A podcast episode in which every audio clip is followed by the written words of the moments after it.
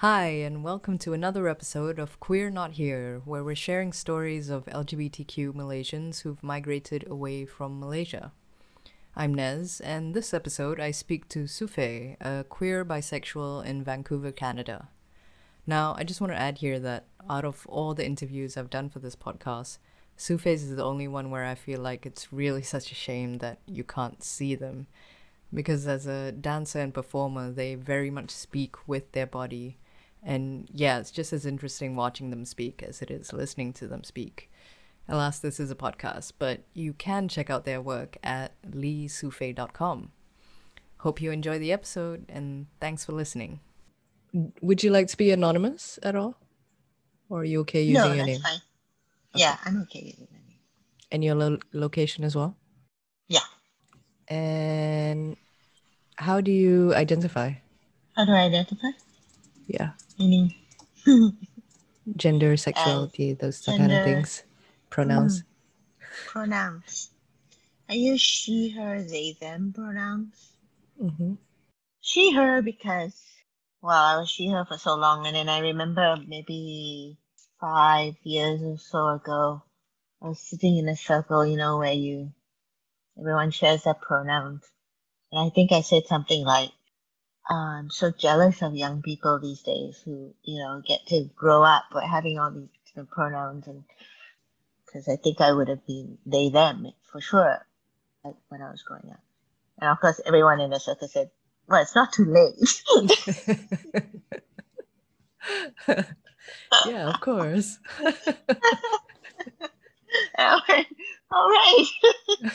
but also the, the feeling, I think, in that moment was like, I think that was just like a really clear feeling in my body. It's like, ah, this kind of space, you know, that Right. it's just a pleasure of, uh, Mm. of feeling into that space was instantaneous. But um, all to say, I don't get offended if I'm she, her. I was talking to someone who um, has a child who um, is non-binary, but chooses different pronouns on different days, and I was like, "Wow, that's wonderful." Right? and and the mother was saying and it's really clear it's like i don't even have to ask you know like i i, I start to know whether that day this child is a he or a her or a they them and i was like wow that's amazing That, that is amazing. We live in the future. yes. Yeah. Anyway i find that super inspiring and also it opens up permission for myself to feel mm. into you know all the ways to enact or embody gender. Let's go back to the start. When did you hmm. leave Malaysia? i left malaysia in 1985 i went to paris What led up to that? What was happening in your life? I'd fallen in love with dance passionately. I was trying to decide between going to Indonesia to study dance or I was going to go to Germany to study theater. But then this uh, Malaysian dancer who had been living in Paris for many years, Larry Leong, he came back to perform and I was like gobsmacked and that really just was like i have to go where he goes. I mean there were many reasons. One was yeah the, like his beauty the way he danced. I had never seen anyone dance like that. Maybe there was something about race also. Up to that point i think i had a very you know i had very internalized um, anti-chinese you know Mm, racism mm. but I think when I saw him dance, I'm like, oh my god, Chinese people can also be cultured. oh, and also, uh, you know, he he seemed to do. Um, at that time, I thought he did uh, martial arts, and suddenly a way for me to access, I think, embrace or, or not be so ashamed of um, being Chinese opened up to Mm. me through the body. So that that was one piece of it. But I think the other piece was just his androgyny was really beautiful to me. Mm. Um, yeah, I, I wanted to be close to that vibration. And then I went to a party at the French consulate's house. And I went up to Larry and I said, I'm going to come to Paris and study with you. and it And worked. He said, Great. yeah, he said, Great. Call me when you get there. so when you left at that time, did you know you were t- coming back? Hmm. No, I didn't know. Mm. I think I carried with me for a long time the desire to to come back and to be part of um, Malaysia. But then there was also a fantasy of going up there and you know be an artist in Paris. Say, I didn't end up living stay in Paris. I I lived in Paris for a couple of years, um, and then I, I came to Canada. But I kept my Malaysian passport for 12 years after arriving in Canada. I couldn't bear the thought of um, not having it. When did you get to Canada? Uh, in 1988. Oh wow, it's been a while. So I only gave up my Malaysian passport when I had my child. And I, um, yeah, I, I just had visions of us lining up, you know, at the border and not being in the same line. And that just terrified me. So I wanted the same passport as my son. How did it feel giving up your Malaysian passport? I think the act itself, I mean, it had taken so long. When I finally did it, it felt more like a landing in Canada. Like I had stopped myself from arriving here, I think, all those years, Mm. which meant I always felt uh, like I couldn't mm, fully participate politically or yeah, there was always a barrier. It, it that was self-imposed, really. It's like, Mhm. oh, I, I I can't talk about these things with the same right because I can't vote. Um, I can't bitch about the government. Or I can't, you know, do this I didn't vote. You know, all those things. Right? So, so I think when I finally uh, got my Canadian citizenship, it kicked into like the citizenship thing. How queer were you back home before you left? Hmm, that's a very good question. I don't think I I identified as queer. Feeling into my queerness happened very late. In Malaysia, I think I was hanging out with queer people. You know, um, my friends were queer. Friends I did children's theater with. You know, I left Malaysia very soon after I left uh, secondary school, and then um, there was a year when I came back before I, I went proper to Canada. And I think in that year there was the, you know, you leave school and then you develop like your circle of friends Mm. that you kind of grow up into. And maybe that year was the year that that happened for me. And then I think my circle was very queer then but but then then I moved to Canada, you know, because I had gotten married like the year before to a Canadian straight guy, and I think I just was the project then was just to survive, you know, as an immigrant, um, Mm. to make a life there and not fail or something. But I read as very queer. so I, I, think then once I I was in Vancouver, I, yeah, I I felt like I was seen as the the new lesbian in town, but I don't think I was really in a place to explore my sexuality. Were you surprised that everyone was clocking you as a lesbian? Not really. Mhm. I mean, the word queer didn't exist, but I knew I wasn't lesbian. And I think maybe that's the thing. I, I didn't have a way to be bis. I, I didn't know what bisexual meant. I mean, in my Mm. mind, bis- in, in my mind, being bisexual meant you like people equally. you know, like it was like 50 50 percent. That's right. and I was like, no. so, so, so all the, and plus, you know, um, there aren't that many examples of like, you know, that, that there still continues to be bisexual erasure. Yeah.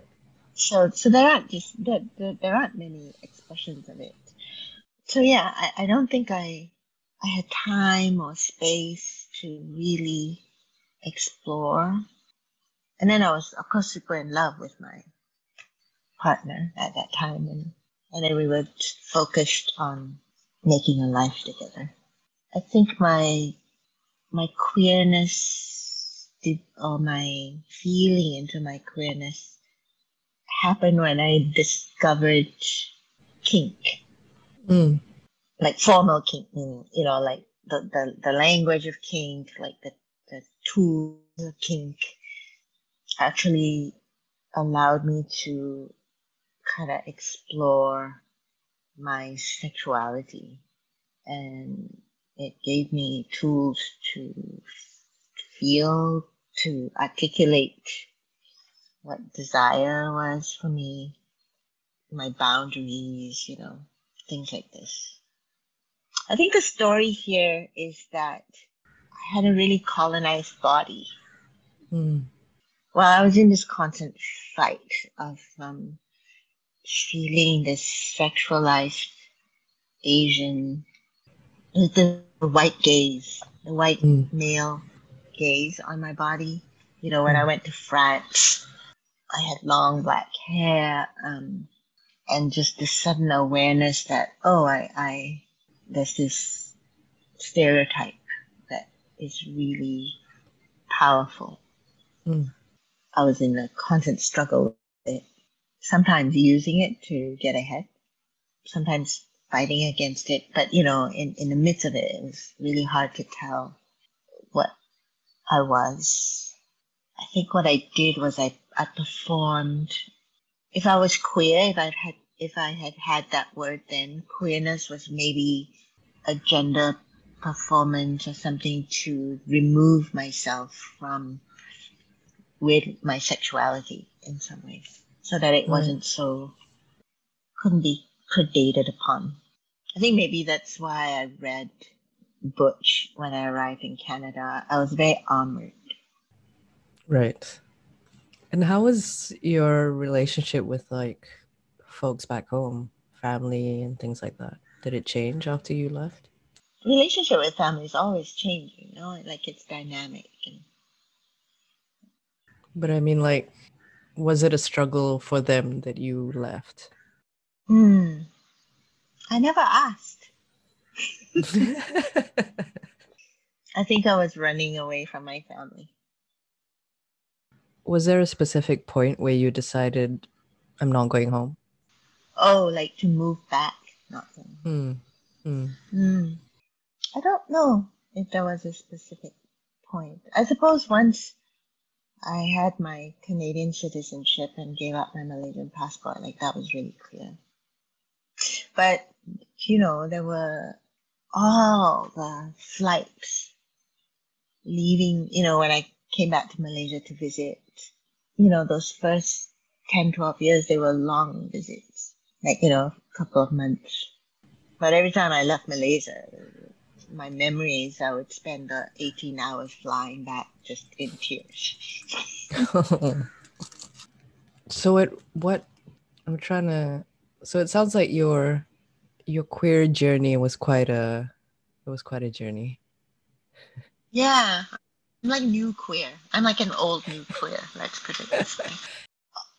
Maybe all I can say about the being queer, you know, when I didn't have the word for it was I couldn't, like, the heteronormative thing just did not fit. Hmm. And when did that kind of start to change?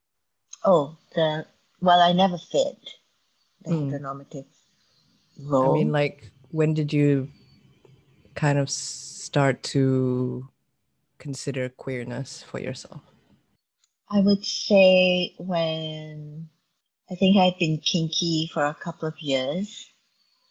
It was through kink playing with just the idea of play and then having access to language around consent and negotiation. And then because I'm like a super nerd, I would attend conferences and workshops and like constantly I was like just in like, oh my God, there are ways to make me not feel so worried, you know, like when I'm mm. having sex or when I want to have intimacy with someone and oh my God, it's possible to have intimacy with someone and not have sex and mm. you know, just um like that space suddenly became available to me. It and it hadn't really before, you know, and and I guess I was in a monogam you know, I'd come to Canada and I was with my partner, then husband, and we were, even though you know, in in many ways we weren't monogamous. We, in practice, we were pretty monogamous, and uh, uh I, I I hadn't encountered polyamory or those tools yet, so I had no idea. You know, um, it was much easier to be monogamous, and and so you know he was straight, so there's no room within that to play. And I think whenever I thought about being with women, uh, I didn't know how to do it safely. Mm. I, I didn't want to be toying with someone. I think what stopped me in exploring was I didn't know how to navigate it ethically. Right. And it was only when I discovered kink and sort of the tools of negotiation. And that really opened up um, like so much more nuance. And it was in, in constructing kinky play with, you know, people across the gender spectrum that I then could feel into my queerness. How did you discover kink initially? Uh, because I started going out with my partner, who's also straight guy, uh, maybe a little queer, but um, but we were interested in you know exploring our sexuality with other people, and that led us to um, FetLife the, this fetish website, kind of like Facebook for Kinksters, and then workshops and play parties. Yeah, I think having those uh, tools and community actually that was um, sex positive. Mm. And also, there's a kind of performativity, you know, in those kink arenas that somehow made it also safe or heightened things in some way. So that that was kind of when I went, oh, right. For example, that like uh, you know, I I've always watched um, like DS porn. What porn? Uh, dominant submission. Oh right. Submission porn and I think for the longest time before I felt into my queerness, I would look at the porn, and this is, I think, an example of like a socialized body, right? Mm. I would watch the porn, and you know, there's a woman. Usually, the woman is the submissive, you know, in this heterosexual porn scenarios. Um, and then I would just assume that you know, when I play out the, the scene in my head and, you know, masturbated to it or whatever, I would then just assume that I was in that position, right? Mm. That I was the submissive. And you just reenact what you see, or, you know, and, and you take on those roles.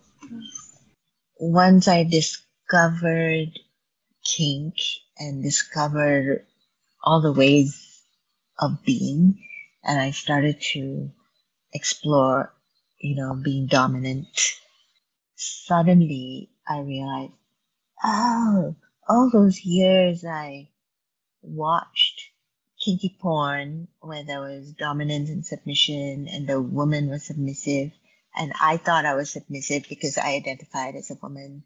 And of course, you know, that there's so many images of Asian women being submissive. Mm.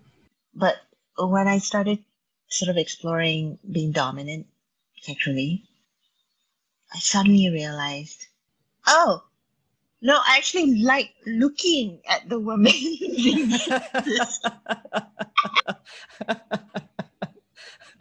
I, it, it's that um, it's that gaze that actually is the big turn on for me. you know what I mean? Yeah. but it's so interesting how powerful those images are on mm. ourselves. You know, maybe that's the thing is, you know, and I'm also a performer and I'm a dancer. And so you're always in this conflicting relationship with your sensations. Mm. Because on the one hand, as as a dancer, you're invested and you've spent a lifetime developing this this technology of uh, feeling into it, you know, all, all these sensations. But you're also a, you've also been trained to want the approval of the audience, of the teacher. And so you, you're trained constantly to give up your agency and to give up a kind of autonomy.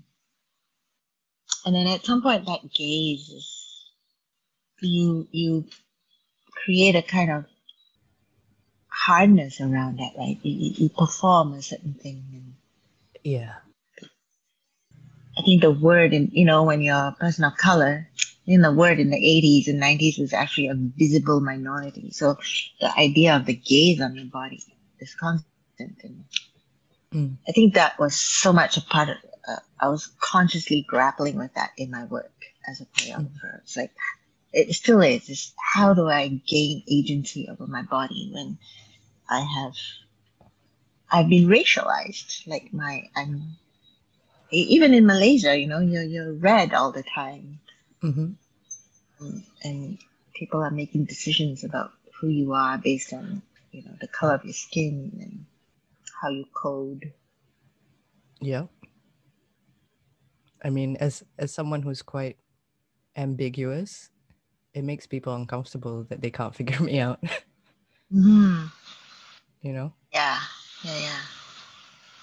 And how does that make you feel? Uh, it depends. Sometimes I like it. Sometimes I don't give in and make them figure it out. but yeah, it's it's a safety issue also, right? With my queerness. So sometimes I definitely do use that white privilege card because I'm I am so visibly queer. Mm. Tell me about the white privilege card. Where where you where it's safer to kinda... um, well if I go to like the beach, for example. Like last year we went to Perhentian, which is in um Terengganu, right? Which is a past state. Mm-hmm. Side note PAS, or Parti Islam Se-Malaysia, is the Islamic party in Malaysia who have been around since pre independence days. They are extremely right wing, and as a recent example, they actually congratulated the Taliban for retaking control of Afghanistan. As I mentioned in a side note in the first episode, after the 2018 general elections, they decided to publicly cane two women for attempt of musahaqah, or lesbian acts. And you know i'm going to be in the beach in like my bikini and all that. So in those spaces yeah i don't really want to be seen as malay but at the same time like it pisses me off you know like when when people talk to me like i'm a tourist and then yeah so it's a constant kind of conflict. I know it's it's a very complex thing. Mm, it is. You know how yeah, you're like Malay, Chinese, Indian, or lain-lain. I go away, I come back one year, and I buy a cell phone. I have my son with me now, he's little. And the guy who's filling out the form puts lain-lain. And it's like, whoa, what happened? Like, I used to be China, and now suddenly I'm lain-lain because. but you know, it's it's because my son is like Chapchong, and you know, I'm with a white guy, and suddenly I code different or something. It's so strange. mhm. I got pissed off being like nine. I was like, right? Suddenly you want to reclaim that box again.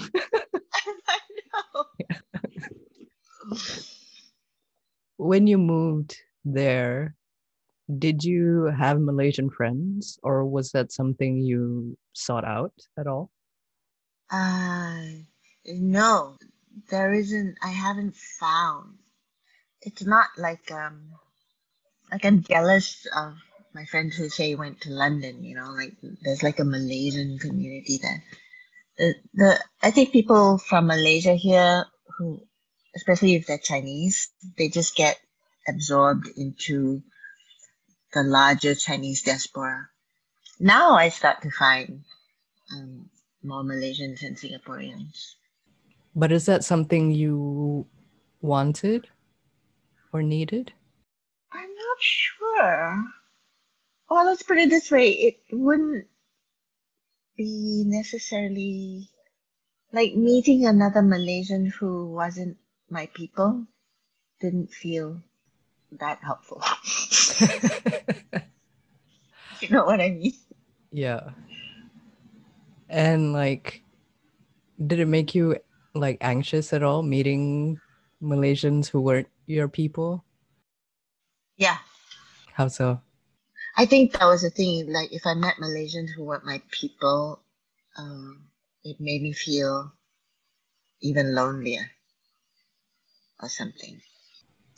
But you know, so much of my growing up in Malaysia was me feeling like I didn't have my people, Mm. like just being ill fitting, queer. because because when I met you, when I came back that year and taught that workshop, and it, in that very queer room, I was like, what excited me was, oh my god, if I had stayed in Malaysia, would I have found my people here, Mm. like the people in this room? So would I have found my queerness sooner? Mm. is the question I have actually. Because, you know, in the West, like in this white society, queerness, most queer spaces, like kink spaces too, are very white. Mm. And I think it's only now, I'm like 57, I'll be 57 this year. Yeah, now I have like the tools, you know, to feel into myself, to speak, speak up for myself to be able to negotiate, you know, to fight for, for things. Yeah, I can construct safe spaces for me now. Mm. But when I was younger, not so much. So you you know you just keep those things unspoken or unsaid, and then if you don't speak of them, you don't feel into them. You don't get to really explore. What made you want to do that workshop that you did when you came back here? I don't know. I just wanted to teach. I, I you know, I, I want to connect with Malaysia constantly. Mm-hmm. Um, and I think up to that point, I'd mostly connected through uh, Five Arts Centre, through this kind of art, my arts family. Mm. and and it was through them, of course, that I met Pang. But then I think Pang opened up a world of people I went, oh, I'm so curious.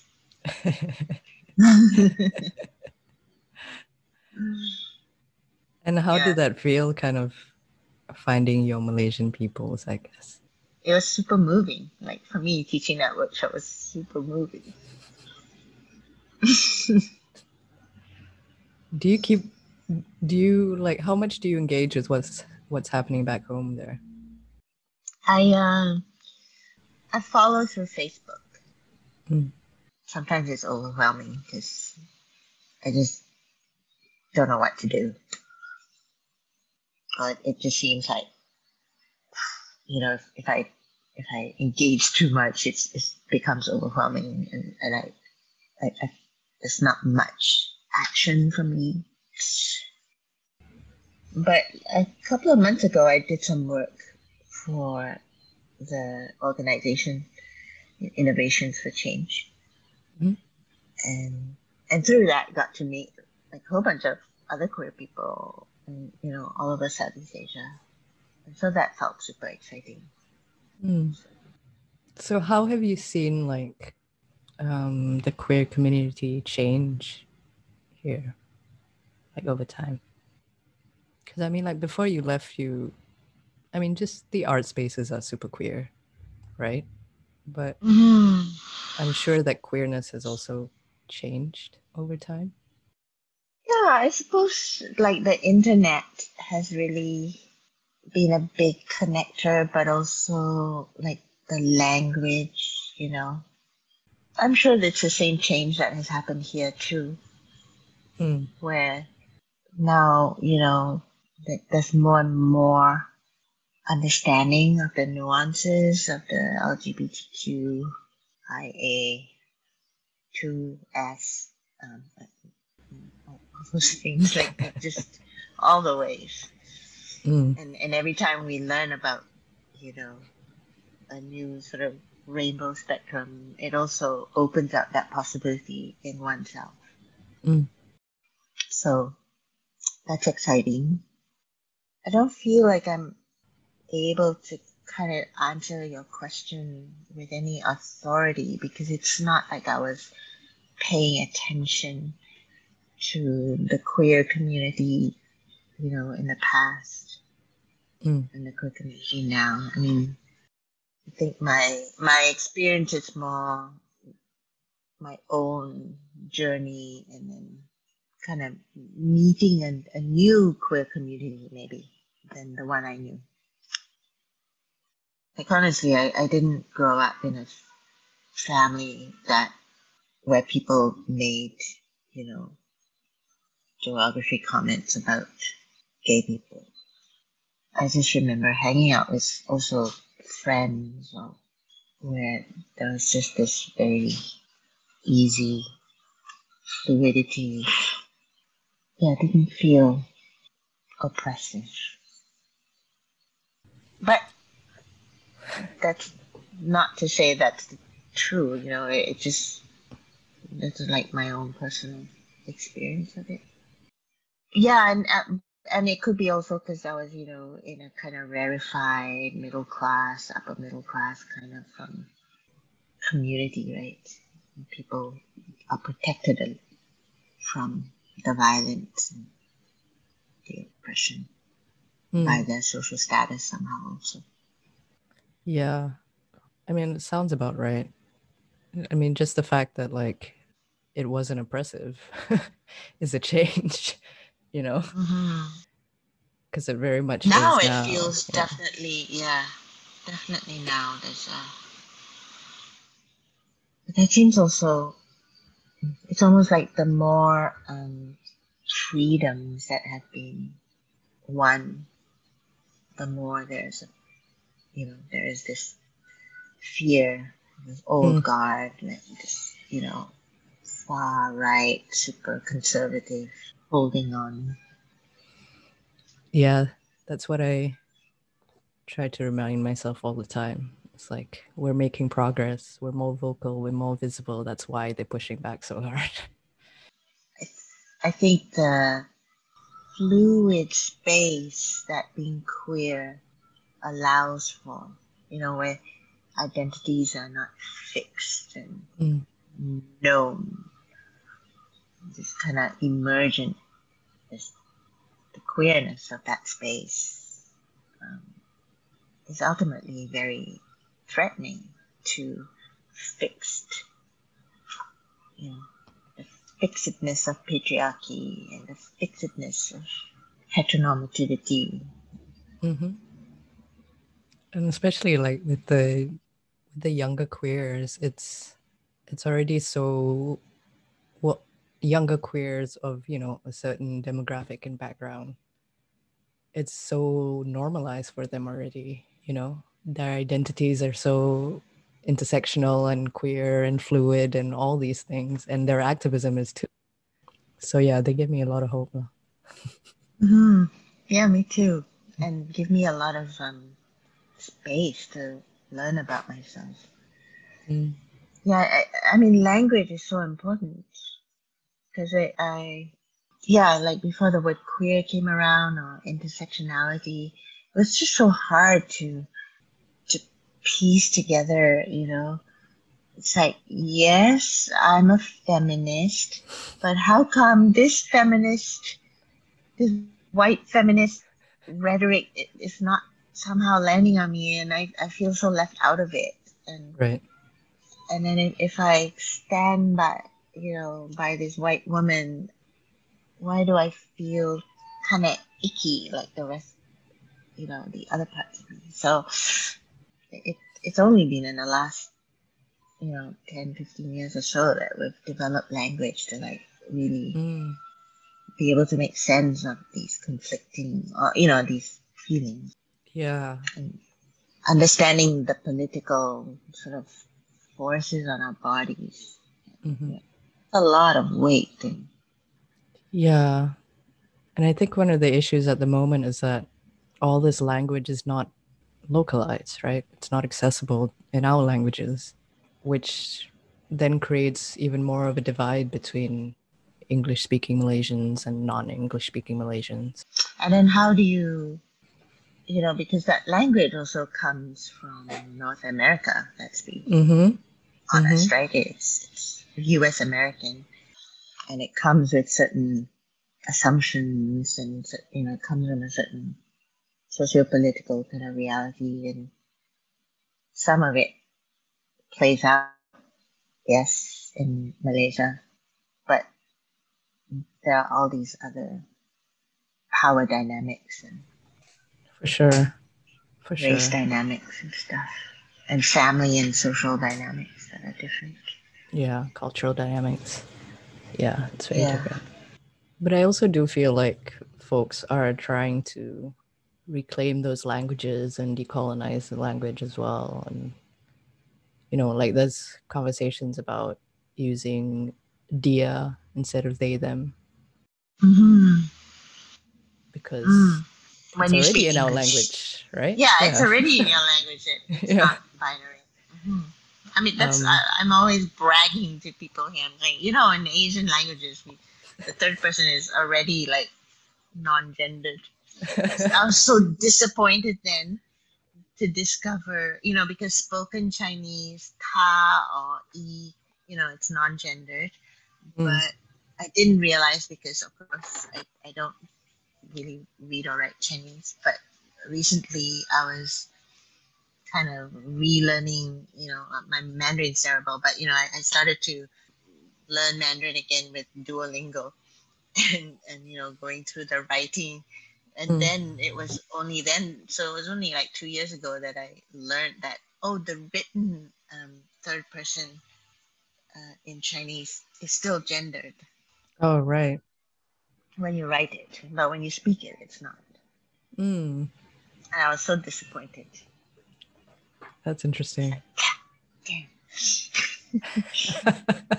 Also someone uh, you know I, I follow some asian queers on twitter and uh, someone uh, there was a tweet that said you know one of the older uh, written versions of the third person pronoun is non-binary and so the, this gendered version is relatively new Yeah. Yeah, I was just uh, seeing some folks have this conversation on Facebook the other day, actually, trying to figure out like Mm. the characters and how they were originally and how they became gendered, and then trying to ungender them again. Yeah, yeah, yeah. Right, right, right. So the, there's this movement to like go back to the ungendered. hmm Which is awesome. That is so cool. It is. Yeah, Yeah. yeah. But dia is a much better word than they them. Yeah. Dia is great. It's kind of impossible to be non-binary in French, no? Yeah, I know. It's like the most gendered language ever. oh,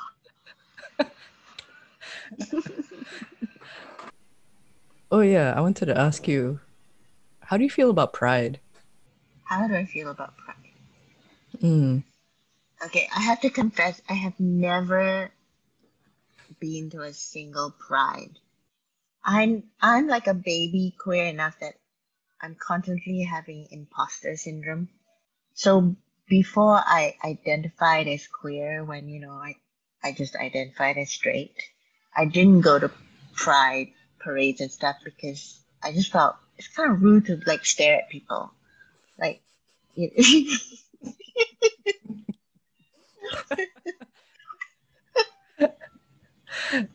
and maybe you know like it's it's it's not my yeah it, th- this kind of it just felt like a ceremony there and it's not for me to kind of be a gawker and then now that i identify as queer i don't know there i think there's this kind of queer like the the performance of queer also Mm.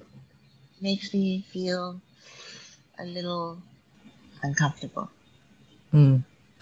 I was actually the poster person for the Queer Arts Festival some years ago. I would say maybe that was my uh, coming out. I was on the poster. How was that? That's a pretty public coming out. It actually was a, kind of terrifying um, because the Queer Arts Festival here had been asking me for a while um, if I wanted to show work, and I was like, I don't know if I should show work. You know, I feel queer, but I don't know if I should take space. Because you Hmm. know, I have access to other spaces. I was unsure, but they convinced me to do this piece, and I, I was. They convinced me that it was important for you know, it wasn't about me taking space, but it was important for all kinds of queer people to be represented and for people to realize who the queer artists were. And I was like, okay, okay. but at that time, I had also had an affair with this person, um, a queer person. It had ended. And in this conversation with this person, I had admitted basically what I admit to you now is, you know, this imposter syndrome and this fear that I'm not queer enough, you know, this. Anyway, when I when it ended, this person got very angry at me and, and accused me of of lying, of saying I I was queer when I wasn't queer. Like basically accused me of the thing I said I was afraid of. Oh, jeez. That's terrible. I know. And then I was on the poster on the queer arts festival. Literal queer poster child. I know. Imposter. Imposter, imposter. then this person had like a temper tantrum on Facebook and kind of, uh, yeah, it was very terrifying to me. And I was calling the festival people and saying, I don't know, maybe I should pull, pull out. I'm feeling. I don't know if I can handle this. but it went okay. yeah, it went totally fine, and and and the piece was really great. You know, I I did this piece where I um I I basically make a ritual outside that ended with uh, uh, it's kind of like an a, a- a throw Taoist ritual object. You know, like joss sticks and incense, spirit paper, and all those things. And then and then we, we make a fire at the end. and you know it's an acknowledgement of um, the indigenous people here too. So it's like a land acknowledgement, and, and and then at the end, people come and they're burning stuff, and so I'm inviting people to take a moment with their ancestors and with the ancestors of the of the indigenous people here. But um, to do it like in a queer arts festival, and then what was really lovely was then to meet, like through that process, to have the Asian queers here, you know, like the, the Chinese queers who were used to burning spirit paper, but in the privacy of their home, suddenly in public and being able to share it with the sort of larger community, well, you know, queer community, and, and being able to share that sort of ritual practice and being able to show their white friends or non Chinese friends how to do it was super healing for them. And that, that was all like a big surprise for me that it would be, that there was another level of um, connection that the piece made for, for me to, like to somehow that ceremony, you know, made me connect into a different community here too. Hmm.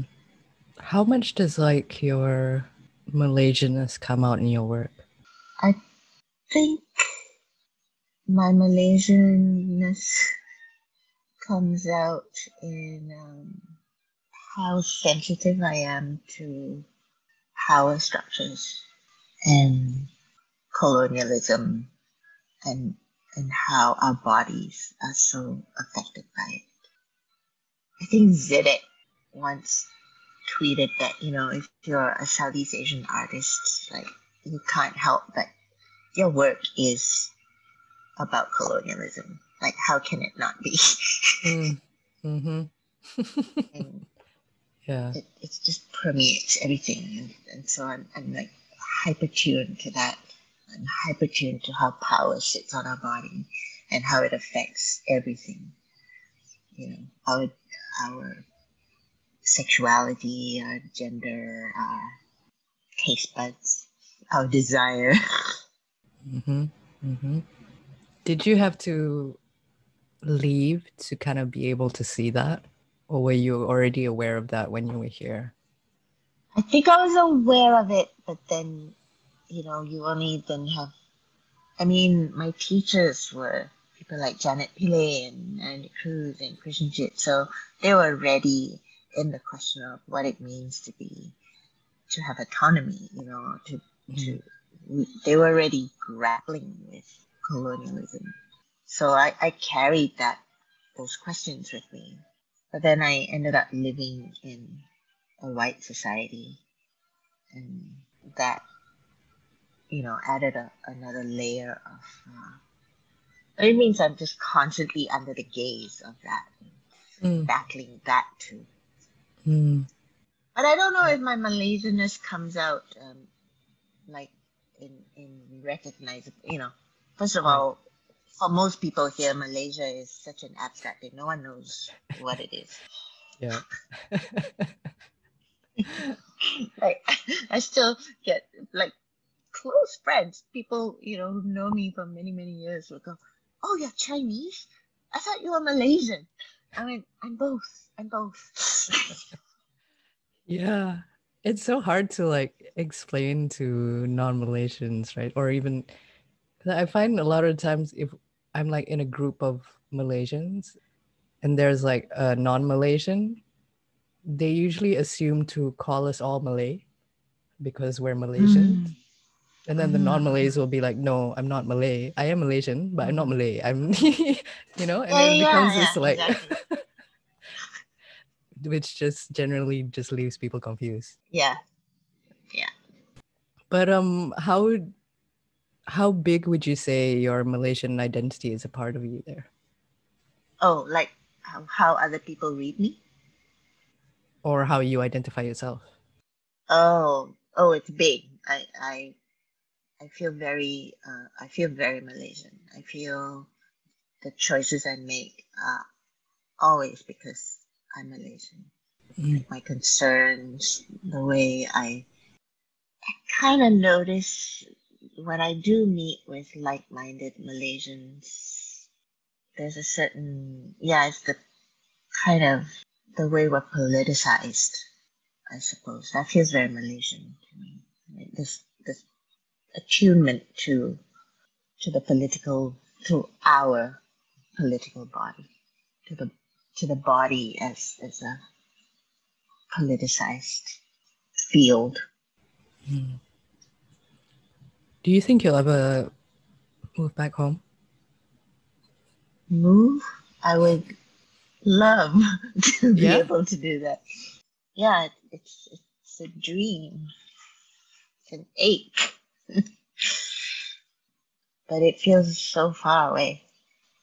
So feels so far right now. I think the it feels so unkind there right now. And I don't not having lived there, you know, and my visits have been shorter and shorter. I, I don't have the tools, you know, like the daily tools of living there to. But before COVID hit, I had made a internal orientation, I suppose. You know, living in Vancouver, one feels very far away from everything. There's the mountains that cut you off from the East Coast and Europe, and then there's the Pacific that cuts you off from Asia. But because of uh, the the you know being a dancer and and just how the industry is set up, everybody looks towards the East Coast and Europe. You know that's where all the, the networking and the, the business happens. And so I would say yes, I invested in that direction for a long time.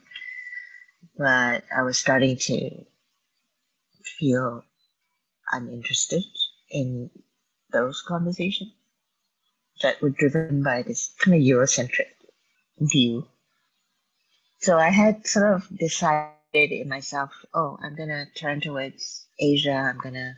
I- I think the the workshop that I came back to teach was a, a pivotal moment for me. And I think before my my connection to Malaysia was either through my family or with Five Arts Centre. Mhm. And I think meeting Bang and teaching that workshop suddenly like my Malaysian world opened up a little more. Hmm. and and then you know I, I could feel like yeah more space for me to breathe. And so I, I wanted to explore that more. And so I was wanting to come back and do stuff or you know attend conferences in Korea and stuff like that Oh, that's nice to hear. So Come back and do more things. I would love to okay. Yeah. Last cou- last couple of questions. What do you what do you wish for the Malaysian LGBT community? I wish for safety. Yeah. Because you can't really, you need to be safe to feel into yourself and to feel that you can be in touch with yourself and know yourself. Okay, cool. Do you kind of do you have anything else you want to add that maybe I didn't touch on? no. I, do you, I'm, I'm sitting here feeling, I continue to have imposter syndrome. It's like, does this answer like, is this useful to you? Like, this, yeah. Is this No, it's into your into your inquiry. it's been a really interesting conversation. No, for real. I, I think I read your you know when you gave me this proposal I uh, uh, you know you asked me into this conversation my first impulse was oh it is the story that there's more freedom to discover my queerness outside of Malaysia you know is, is that the narrative? Because I, I don't know if that's my narrative.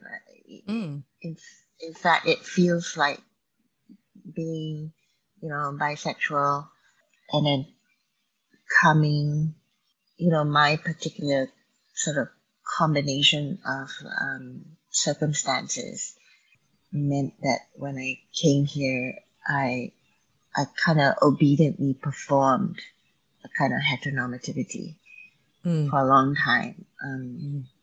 and it wasn't because it wasn't safe for me to, or I didn't have space to explore my queerness. And I, I'm maybe, I, you know, maybe I might have found that in Malaysia. Yeah. Who knows? I mean, I don't I don't really have an agenda. That's what's so great about this. Is like everyone's story is different and how they Right. get there is different.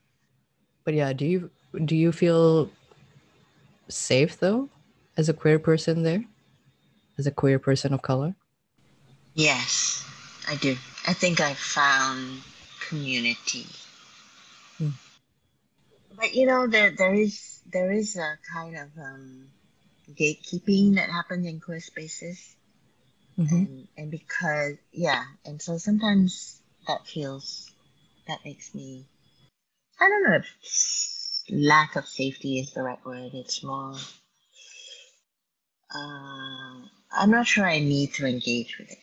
Like, I'm kind of an introvert, so I actually don't feel the need to go and, you know, I, I don't need to go to queer parties and stuff like this. Mm. Let's say queer spaces make me feel safer than he- hetero straight spaces. like, you know, when, when I go to kink parties and, and it's like queer night or it's like a, or a queer BIPOC space, like that space feels super safe in a way that, um, and, and I wouldn't have been able to even articulate that the white kinky space or queer kinky space hadn't been safe until I went to a queer BIPOC space, you know? yeah. Because the, the feeling is so different and you kind of like, oh, Okay. Last one. Um mm, what sounds remind you of home? crickets, cicak. You got cicak there. No, no cicak.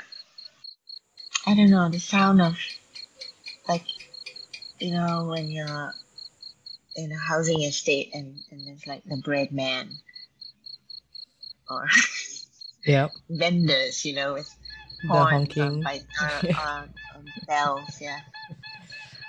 Well, thank Oh, you so thank much. Thank you so much. Uh, yeah, that, that's been lovely. Yay. You okay. take very good care of yourself. And Uh thank you. You too. You too. thanks. It was nice to hang out with you.